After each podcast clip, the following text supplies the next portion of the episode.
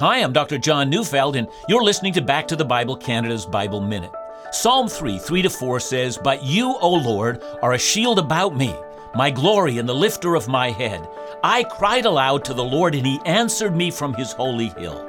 We all know what an ancient shield did for a foot soldier in battle.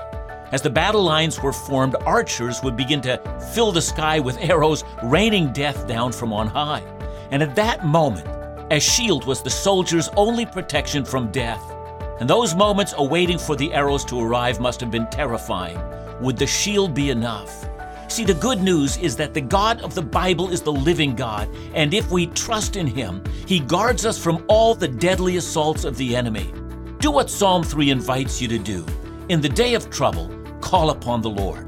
Listen to Back to the Bible Canada each weekday on this station or online at backtothebible.ca.